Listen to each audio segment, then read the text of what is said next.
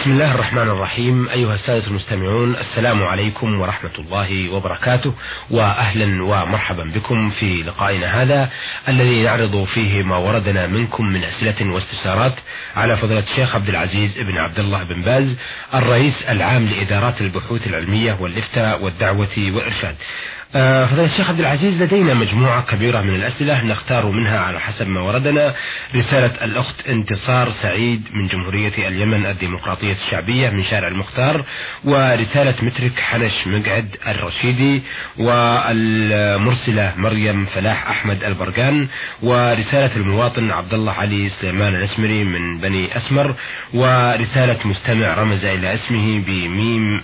أه وأول رسالة نبدأ بها رسالة الأخت انتصار سعيد من جمهورية اليمن الديمقراطية الشعبية من شارع المختار.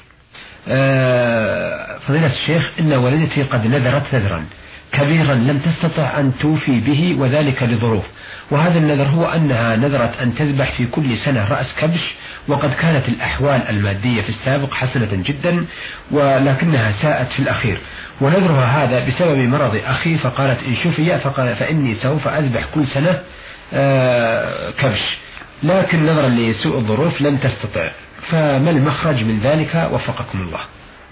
بسم الله الرحمن الرحيم، الحمد لله والصلاة والسلام على رسول الله وعلى آله وأصحابه ومن اهتدى بهداه، أما بعد، إذا كان أخوها قد شفي فالنذر ثابت في في ذمة أمها، وإذا كانت عجزت ولم تؤديه وماتت فإنه يؤدى من تركتها إذا كان لها تركة، أما إذا كان ما لها تركة فإنه يسقط عنها، إلا إذا أداه عنها أولادها فجزاهم الله خيرا، إذا كان الكفش لله وحده، فنذرت هذا كفش لله وحده تقرب إلى الله سبحانه وتعالى، أما إذا كان كفش منذور للعيدروس أو لبعض الأولياء هذا شرك أكبر باطل لا يوفى به، وهو باطل شرك ولا يصلح، وهي على هذا تكون مشركة بهذا النذر والعياذ بالله.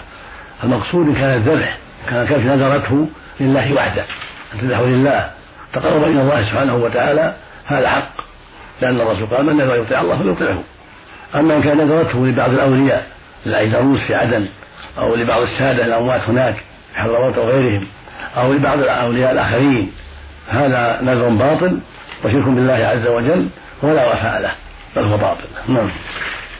آه هذه الرسالة وردتنا من أحد السادة المستمعين، ويقول فيها: بعد أرجو من فضلتكم إفادتي عن السؤال التالي. فيه مسجد مجاور لبيتنا ومضر علينا، وهو خرب من آثار السيول ومهجور من الصلاة من مدة عام ونصف، ولم يصلي فيه أو لم يصلى فيه لأنه أنشئ مسجد جديد غير جامع، وقد أردت أن أهدمه، ولكن عارض علي بعض الناس أنه لا يجوز هدم المسجد هذا. أرجو من فضيلتكم إفادتي بذلك لأنه مضر علينا موقعه هذا، والله يحفظكم ويرعاكم. مسجد مقعد الرشيدي، إذا كان هذا المسجد قد استولي عنه في مسجد جديد وما بقي له حاجة فإنه يباع ويصرف ثمنه في مسجد آخر في تعمير مساجد أخرى، لأنه وقف سبل لا يجوز التصرف فيه إلا على وجه الشرعي، فيستفتي جيرانه وبيرابه شراءه، يستفتون القاضي قاضي البلد، وقاضي البلد يوكل من يتولى بيعه، فإن كان ما في قاضي فالأمير أمير البلد الذي رأس البلد وهو أميرها، فيوكل أميرها إذا لم يجد القاضي فيوجد القاضي هو القاضي، فيوكل من يبيع هذا يعرضه على نصابه من الجيران ويبيعه على أرفعهم سوما، إذا استقر السوم يبيع عليه، وهذا الثمن يصرف في مساجد أخرى، ترميم مساجد أو تعمير مساجد في محلات محتاجة، يعني في أماكن محتاجة للمساجد، هذا هو الواجب. أما إن كان هذا المسجد يحتاجه جيرانه، لأن المسجد الجديد بعيد عنهم ويحتاجه جيرانه، فإنه يعمر من المحسنين ويصلي به المسلمون الذين حوله، فإذا لم يتيسر ما يعمره يرفع أمره إلى وزارة الأوقاف في البلد لعلها تقوم بتعميره ويزول هجره وينتفع به من حوله، هذا هو الجواب في هذه المسألة. نعم. هذه رسالة وردتنا من المستمعة مريم فلاح أحمد البرقان، تقول فيها: ذهبت فتاة لأداء فريضة الحج، وعند وصولها وبعد الإحرام وعند وقوفها على جبل سائلة من؟ مريم فلاح أحمد البرقان. نعم. تقول: ذهبت فتاة لأداء فريضة الحج وعند وصولها وبعد الإحرام وعند وقوفها على جبل عرفات جاءتها العادة الشهرية، فما العمل؟ هل يجوز لها أن تتابع أم تتوقف عن الأداء الفريضة أو ترجع إلى محل السكن الذي تسكن فيه حتى تنتهي المدة وتحسب لها الحجة؟ ساعدوني وفقكم الله وشكرا لكم. إن حجة المرأة وجاءها الحيض في عرفات فإنها تستمر، أو جاءها في منى أو قبل الصعود إلى منى أو قبل الصعود إلى عرفات فإنها تمشي مع الناس، وتفعل أفعال الحجاج من ذهاب إلى منى وإلى عرفات ومن الذكر والدعاء في عرفات، ثم الانصراف إلى مزدلفة وتبقى في مزدلفة مع الناس تذكر الله وتعظمه وتدعو، ثم تنصرف مع الناس إلى منى وترمي الجمار مع الناس وتقص شعرها مع الناس يوم العيد وتحل من إحرامها حيث تطيب وتقص أظهارها وتكد شعرها إذا شاءت لا حرج عليها، ويوقع عليها الطواف والسعي. نعم. يوقع عليها الطواف والسعي، فإذا طهرت تطوف تسعى ويتم حجها ويحصل لها التحلل الأخير ولا يقسم التحلل الأول. نعم. إذا رمت الإمام وقصرت شعرها حلت التحلل الأول، حيث يباح لها الطيب ويباح لها قص أظهارها وشعرها ونحو ذلك ولبس البرقع ونحوه، فإذا طافت وسعت حلت الحلة كلها وحلت لزوجها بعد ذلك ولا حرج عليها في ذلك. قال النبي صلى الله عليه وسلم لما حارت افعلي ما يفعل الحاج غير ان لا تطوفي حتى تطهري، هكذا امر النبي عائشه رضي الله عنها، فانها جاءت محرمه فلما ذات مكه اصابها الحيض فشق عليها ذلك، فقال النبي صلى الله عليه وسلم انت من بنات ادم، قال فان كتبه الله على بنات ادم فادعي العمره واحرمي بالحج وافعلي ما يفعله الحجاج غير ان لا تطوفي حتى تطهري. فلما طهرت طافت وسعت وقال هذا يكفيك لحجك وعمرتك عليه الصلاه والسلام. فالنساء بعدها كذلك، من اصابها الحيض في اثناء العمره او في اثناء الحج فانها في الحج تكمل اعمال الحج الا الطواف والسعي فانه يبقى عليها، وفي العمره تقف لا لا, لا تعمل شيئا، فاذا طهرت طافت وسعت وقصرت وحلت. نعم. الرسالة الأخيرة التي بين يدينا في لقائنا هذا وردتنا من المواطن عبد الله علي سلمان الاسمري من بني أسمر من تهامة وادي الغيل، يقول في رسالته حاجا متمتعا ماذا يقول عند التلبية وقت إحرامه وماذا يفعله أثناء حجه؟ مثل غيره، عند التلبية يقول لبيك عمرة وحج، عند التلبية في الميقات بعدما يغتسل إذا تيسر الغسل، بعد ذلك بعدما يلبس ملابس الإحرام الإزار والرداء يقول اللهم لبيك عمرة وحجة، أو يقول اللهم لبيك عمرة ثم يقول اللهم لبيك حجة، ولو بعدها بوقت ساعة ساعتين أكثر أقل قبل الطواف قبل أن يطوف ولو في أثناء الطريق. يلبي بالعمرة أولا ثم يلبي بالحج في أثناء الطريق قبل الطواف، أو يلبي بهما جميعا في الميقات اللهم لبيك عمرة وحجة. هذا هذه صفة الإحرام بالتمتع، بعدما يفعل ما شرعه الله من الاغتسال والطيب ولبس الإزار والرداء في الميقات أو قبل الميقات يتأهب، فإذا جاء الميقات لبى بقوله اللهم لبيك عمرة وحجة، أو يقول اللهم لبيك عمرة ثم في أثناء الطريق يلبي بالحج. كل هذا لا بأس به، كل هذا يسمى إحراما بالتمتع. فإذا وصل مكة طاف وسعى وقصر وتحلل لعمرته إذا كان معه هدي يطوف ويسعى ويقصر ويحل وتمت عمرته. ثم إذا جاء يوم الثامن من الحج هبى بالحج، ولكن الأفضل إذا كان الحج يعني متأخر يلبي بالعمرة فقط، اللهم لبيك عمرة بس لا يكتفي. لا. ولا يدخل الحج إلا في وقته، يقول اللهم لبيك عمرة فيطوف ويسعى ويقصر ويحل، وإذا جاء يوم الثامن من الحجة عند صعوده إلى منى يلبي بالحج. هذا هو التمتع الأفضل. لا. وإن كان متأخرا لأن جاء في يوم يوم عرفة مثلا أو في يوم الثامن قد بعد صعودهم إلى منى ولبى بالحج جميعا فلا بأس، يسمى قارنا ويسمى متمتعا. وإن دخل مكة وطاف وسعى وخرج على إحرامه ولم يقصر لأنه قارن فلا بأس، وإن قصر في الحال وتمم عمرته ثم لبى بالحج فهذا أفضل ولو كان في اليوم الثامن أو في التاسع. نعم. هو له عدة أسئلة ولكن جاء الجواب أثناء الإجابة على سؤاله الأول، لكن سؤاله الخامس هو الذي وقع أو يقع فيه لبس على السائل عبد الله علي سلمان الاسمري. يقول حاجا صلى الظهر مفرد في عرفات يوم التروية، وصلى العصر أيضا مفرد، وصلى المغرب مفرد، وصلى العشاء مفرد، فما حكمه؟ أفيدونا جزاكم الله خيرا. آه. أعتقد آه. هو لا يعرف، لا يفرق بين الإفراد والتمتع. آه. يقول حاج صلى الظهر مفردا في عرفات ويوم التروية وص... يوم التروية وصلى العصر أيضا مفردا، وصلى المغرب مفردا، وصلى العشاء مفردا، فما حكمه؟ أفيدونا جزاكم الله عن الخير. يظهر أنه صلى مفردا يعني ما مع أحد، لا صلى في جماعة. نعم. هذا الله ولا حرج. يعني صلاة الصحيحة، لكن أساء وأثم في عدم في الصلاة مع الجماعة، والصلاة صحيحة إن شاء الله، لكنه عليه التوبة إلى الله لأنه ترك الجماعة، والجماعة واجبة، الصلاة في الجماعة أمر واجب، والصلاة صحيحة، والحج ليس فيه شيء، إنما عليه التوبة إلى الله عز وجل، الواجب على الحاج يصلي مع الجماعة، جماعة اللي عنده في منزله أو جماعات الآخرين أو في مسجد الخير كان في منى. المقصود أن يتحرى الجماعة، يلتمس الجماعة ويصلي مع الجماعة ولا يصلي وحده، لأنه قال بعدها ماذا معنى مفرد وماذا معنى قران وما تمتع، هذا شيء آخر. إيه نعم. يسأل الإفراد معناه أنه يلبي بالحج مفردا، هذا يسمى مفرد. لا ما معنى حرام. نعم. اللهم لبك حجا يبقى على إحرامه. نعم. حتى ينتهي من الحج، هذا يسمى مفردا. وإن قال لبك عمره هذا يسمى متمتعا إذا كان قبل الحج ثم حج، لكن قبل بعد رمضان قال لبك عمره ونية يبقى حتى يحج، هذا سمى متمتعا، أو قال لبيك عمرة وحجة سمى قارنا.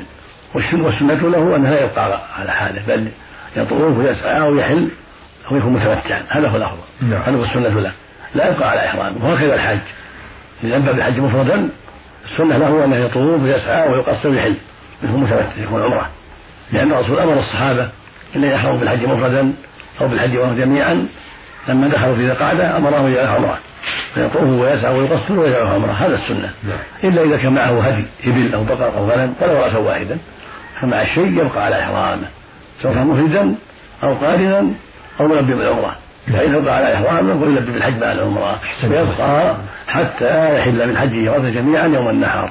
أحسنتم أثابكم الله.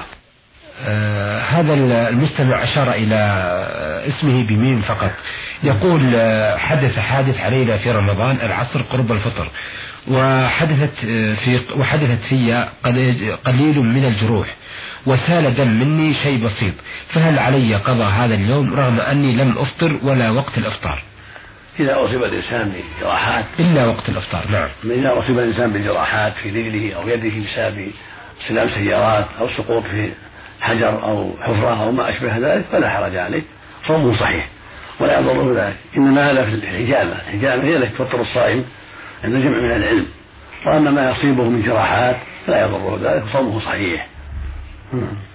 آه ثاني يقول إذا طال إذا إذا أطال الإمام في التشهد الأول لجلوس، هل نصلي على النبي بعد كمال التشهد أم نقرأ التشهد آه ونصمت حتى يقوم الإمام؟ السنة أن يقرأ الصلاة على النبي صلى الله عليه وسلم، يقرأ المصلي الصلاة على النبي صلى الله عليه وسلم إذا تيسر، سواء كان إماما أو منفردا أو مأموما، لأن الرسول صلى الله عليه وسلم لما سئل عن ذلك بين له كيفية الصلاة، ولم يقل هذا في التشهد الأخير فقط بل أطلق، فدل ذلك على أنه يشرع في التشهد الأول والأخير جميعا، فإذا قال أشهد أن لا إله إلا الله وأشهد أن محمدا عبده ورسوله يقول اللهم صل على محمد وعلى آل محمد إلى آخره في التشهد الأول والأخير جميعا، هذا هو الأفضل وهذا هو الأرجح. وإن قام الإمام ولا يتمكن من قراءة قوله فلا يقوم مع الإمام، يكفي يقول وأشهد أن محمدا عبده ورسوله، لكن إذا تمكن يأتي بالصلاة على النبي صلى الله عليه وسلم، أو كان إماما أو منفردا يأتي بالصلاة على النبي صلى الله عليه وسلم، هذا هو الأفضل وهو ظاهر الحديث الصحيح عن رسول الله عليه الصلاة والسلام. سؤاله الثالث سؤال الأخ الذي رمز لنفسه بميم فقط، يقول أحيانا يغيب الإمام ويتقدم بنا رجال لا يعرفون القراءة، وإنما هم يحفظون بعض السور، وأنا متأكد أنني أقرأهم حيث أنني أحفظ عددا من الأجزاء يقارب ستة، ولكنني أخجل من التقدم وأرتعش، فهل على المصلين أو علي ذنب إذا تقدم بنا رجل وفي المأمومين من هو أقرأ منه؟ لا حرج إن شاء الله، لا شك فيه، لكن ينبغي المأمومين أن ينظروا ويتأملوا، إذا عرفوا واحدا هو أقرأهم يقدمونه، أما لو تقدم واحد وصلى به وقراءته مستقيمة الفاتحة فلا يضر ذلك، لكن من حيث السنة ينظرون ويتأملون، فإذا عرفوا أن أن واحدا موجود هو أقرأهم قدموه إذا كان عدلا طيبا مشهور الحال، وأما إذا تقدم من لا يحسن الفاتحة ولا يجيد قراءته بل يلحن فيها لحنا يحيي المعنى فإنه يعلم، فإن اعتدل وإلا يعزل عن الصلاة ويتقدم من يجيد القراءة حتى يصلي بالناس. وأما كونك أنت تحرج لا حرج عليك إذا تقدم، ولا سيما إذا كان نصيبك العشاء واضطراب فلا تقدم، يتقدم غيرهم من الذين عندهم الثبات وعندهم الاعتدال والسلامة. نعم. يقول في رسالته أيضا نحن نجهل ما يجب أن نعرفه، فكيف عملية الاستنجاء وفقكم الله؟ هل الإنسان لازم يغسل ذكره كل مرة أم لا؟ نريد إحاطتنا وإحاطة المستمعين بذلك، جزاكم الله عنا خير الجزاء. الاستنجاء إنما يجب إذا وجد بول أو غائط وجاءت الصلاة، فإن المسلم يغسل ذكره إذا صار الزبال يغسل ذكره من البول ويستنجي من من الغائط، وهذا يكفيه في أي وقت كان. فإذا جاء وقت الصلاة يتوضأ وضوء الصلاة، يبدأ بالمضمضة والاستنجاء ويكفي، ولا حاجة إلى الاستنجاء. إذا كان قد غسل ذكره من البول أو غسل دبره من الغائط أو استجمر بالحجارة أو اللبن ثلاث مرات أو أكثر حتى أنقى المحل كفى، فلا يلزم أن يعيد ذلك إذا جاء وقت الظهر قد استنجى الضحى وبالماء غسل ذكره وغسل دبره أو استجمر بالحجارة الضحى وأنقى المحل بثلاث مرات فأكثر، لا يعيده الظهر إذا كان ما حصل غائط ولا بول إلا الأول الذي تطهر منه لا يعيده، بل يتمسح. يسميه بعض العامة التمسح وهو الوضوء الشرعي، يعني يبدأ بغسل كفيه ثلاثا ثم يتمضمض ويستنجر ويغسل وجهه إلى آخره، ولا يعيد الاستنجاء ولو أنه ما نوى شيء من تلك الساعة. إذا غسله الضحى مثلا لا يعيده. هكذا لو أتى الغائط العصر أو بال فغسل ذكره من البول واستنجى من الغائط وغسل دوره حتى أنقى المحل، ثم جاء وقت المغرب ولم يأتيه بول ولا غائط بعد ذلك، فإنه يتوضأ وضوء الشرعي، يعني يتمسح، يعني يبدأ بموضع الاستنجاء ولا يعيد الاستنجاء. وهكذا لو, لو نام أو أخذ منه ريح أو أكل لحم الإبل ما يستنجي بس يتمسح، يبدأ بالموضع الاستنجاء، لأن النوم وأكل لحم الإبل ومس الذكر ما في استنجاء. الاستنجاء عند الوضوء خاصة، أما هذه الأشياء التي تنقض الوضوء مثل الريح الكساوة والبلاط مثل مس فرد مثل أكل لحم الإبل هذا لا يجب الاستنجاء، ولكن يتوضأ وضوءا شرعيا يبدأ في المضمضة والاستنجاء ولا يغسل دبره ولا ذكره إلا من بول أو غائط. نعم. آه سؤاله الخامس يقول دخلت الحمام عدة مرات ومعي ختمة في جيبي صغيرة ولكنني ناسيا لها، فهل علي إثم في ذلك؟ ما دام ناسي لا حرج، ما دام في جيبك المصحف وأنت ناسي لا حرج، لكن لا تعمد.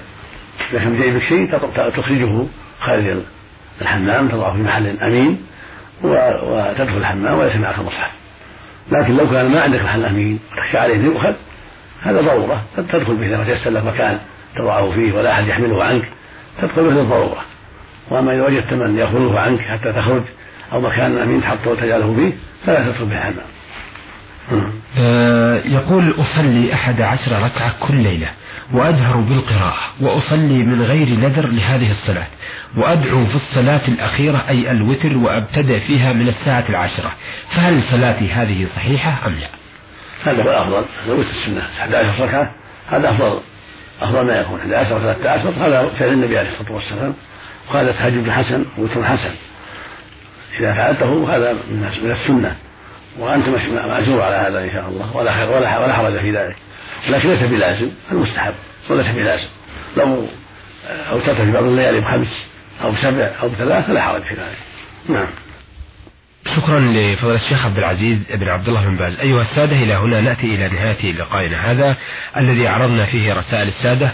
الأخت انتصار سعيد من جمهورية اليمن الديمقراطية الشعبية من شارع المختار، والأخ مترك حنش من قعد الرشيدي، والمرسلة مريم فلاح أحمد البرقان، والمواطن عبد الله علي سلمان الاسمري من بني أسمر، وأخيرا رسالة مستمع رمز إلى اسمه بميم.